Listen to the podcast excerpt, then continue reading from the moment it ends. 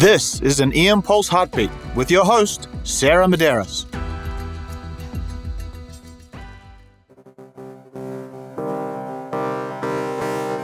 He came in by ambulance short of breath. He was already started on CPAP by the paramedics, and still, he was clearly working hard to breathe. He looked sick, uncomfortable, scared. He was solidly built, older. His methamphetamine use over the years had taken its usual toll, and his teeth were all but gone. As we got him over to the gurney and his shirt off to switch to a hospital gown, we all noticed the number of Nazi tattoos. The swastika stood out boldly on his chest. SS tattoos and other insignia that had previously been covered by his shirt were now obvious to the room. Don't let me die, Doc, he said breathlessly as the respiratory therapist switched him over from the paramedic's CPAP mask and machine to ours. I reassured him that we were all going to work hard to take care of him and keep him alive as best as we could. All of us being a team that included a Jewish physician, a black nurse, and an Asian respiratory therapist. We all saw. The symbols of hate on his body outwardly and proudly announced his views. We all knew what he thought of us, how he valued our lives. Yet here we were, working seamlessly as a team to make sure we gave him the best chance to survive that we could. All while wearing a mask, gown, face shields, gloves. The moment perfectly captured what we are going through as healthcare workers as this pandemic accelerates. We exist in a cycle of fear and isolation. Fear of getting sick on the front lines, fear of bringing this virus home and exposing our families, fear of the developing surge of patients, fear of losing our colleagues, fear of not having what we need to take care of these patients, and isolation because we don't want to be responsible for spreading the virus, knowing that we are surrounded by it on a daily basis. Isolation because no one else can truly understand this feeling, these fears, the toll of this work, but we soldier on.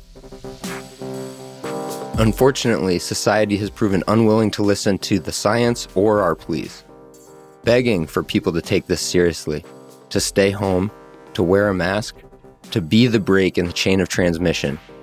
Instead, they've called the pandemic a hoax, called us liars and corrupt, told us we are being too political by worrying about patients dying and trying to save lives.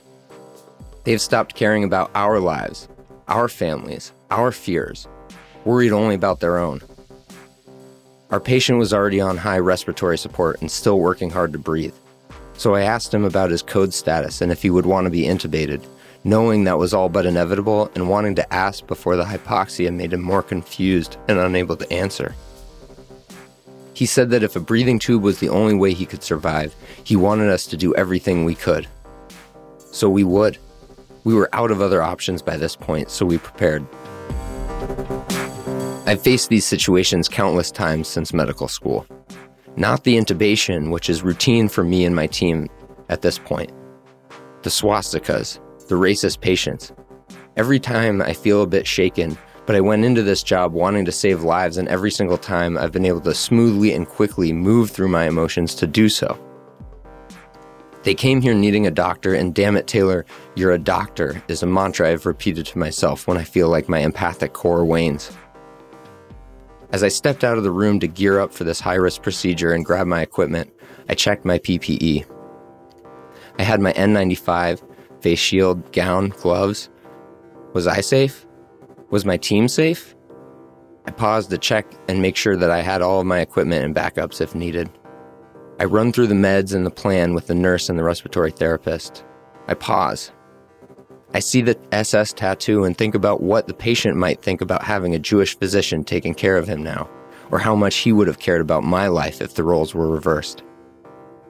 And for the first time, I recognize that I hesitated, ambivalent, the pandemic has worn on me, and my mantra isn't having the same impact in that moment. All this time soldiering on against the headwinds, gladiators in the pit. And I realize that maybe I'm not okay.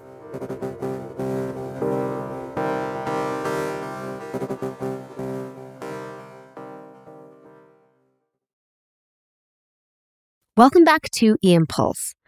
The story you just heard was that of Dr. Taylor Nichols, Dr. Nichols is an emergency medicine physician in Sacramento and a former health policy fellow at UC Davis. He first shared the story as a thread on Twitter in late November 2020, where it received over 120,000 likes and 48,000 retweets. Today, he shares his reflections on the entire experience. Wow, Taylor, that's so powerful. I remember reading it and it really resonated with me at that time. I think, you know, all of us have had some sort of experience that brings those same feelings out. And this one definitely hit me pretty hard. At that time, this story kind of went viral. I think it resonated with a lot of people. It was picked up by media outlets around the globe. So tell us about the positive response that you received to this. It definitely seemed to resonate, and I had a, an incredibly overwhelming response, primarily positive. People were super supportive. It was nice in that moment at probably the depth of the hardest part of the biggest surge of the pandemic so far to have that kind of message received. I think that's a feeling a lot of us share, regardless of our role or our occupation, of just this fear, this isolation, and and the struggle. I think that moment really captured all of that for me, and that sort of summary of all of those feelings, I think, is something that we all can understand. That around the globe, we're all sort of going through this. We're all in this together, and we all have those fears. So I think it spoke to that for a lot of people. And I got a lot of messages of understanding and of appreciation, which was super helpful and positive and encouraging. And then, unfortunately, you also got some negative reactions. So, can you tell us about some of those? Yeah, some of the reactions were doubting. And I'm not really sure what motivates people to doubt something like this, especially when it's brutally honest. I've always been fairly active on Twitter, but I don't often share much about my personal life or my personal feelings. And so this was a bit out of my comfort zone. And so having people come in and doubt your emotions, doubt your experience is certainly hurtful within the medical community, we've had these experiences. We've seen these patients. It's not uncommon for us, unfortunately, to uh, experience racism and see or see patients with swastikas or with racist things tattooed on their body. I think it's vastly more common than people are willing to acknowledge or or that people understand in general. How did you respond to those negative responses. Were you surprised? Were you angry? What was your reaction? It certainly surprised me, but in the end, what I took away from all of it was that I I didn't take it personally. I didn't take it to be hurtful, but it certainly was disappointing. I think it's a little bit of a reflection of where we are at as a society that we're struggling with this conversation on race, on racism, and even acknowledging the existence of racism is hard for some people. And I think that was the thing that sticks with me more so than any sort of personal hurt that I recognize that what this reflects about who we are and where we're at with this larger conversation. I had reposted one of the media stories, and there was a very thoughtful commentary from one of our nurses, Joe Helfrich. And Joe said, Wow, that is a very honest piece about what it is like to practice emergency medicine, followed by a comment section that somehow both demonizes him and holds him to an impossible standard. He tried to be vulnerable and is immediately attacked. This is where the ambivalence comes from. Everyone, you missed the point. We are people. We care as much as we safely can, and we are so tired. And we'll be back tomorrow. That is so exceptionally well said. You know, we started out being revered as heroes in healthcare. None of us asked for that. None of us really think of ourselves as heroes. I certainly don't. Quite the opposite. This is specifically speaking to the fact that we are human that we experience emotions just like anybody else, that we share their fears, that we share their anxieties, that we share their feelings of isolation. The greatest flaw, I guess, is to continue to hold us up to the standard of being heroes. We're not heroes, we're just human. We're just here trying to do the best that we can. And that's really what I was trying to express with that thread to begin with. And now that there's some time between when that story happened a few months ago, and we're kind of in a different place with vaccines becoming available and starting to see a dip in the COVID numbers, when you reflect back on that story now, how do you feel? That story, reading it again, takes me back to a totally different place. We've seen the numbers start to come down. We're starting to see the beginning of the end Whereas when I wrote this, we were right at the beginning of the surge and we were about to see the worst. Since then, I've been vaccinated. I'm more than a month out from receiving my second dose of the vaccine. And the relief that I've felt since being immunized is indescribable. I don't feel the same sense of fear that I described in that thread. What I was feeling at the time is something that we all on the front lines shared is that we had had essentially 10 months at that point of every day that we went to work, we were afraid that we were going to get sick and we were afraid that we were going to bring it home to our families.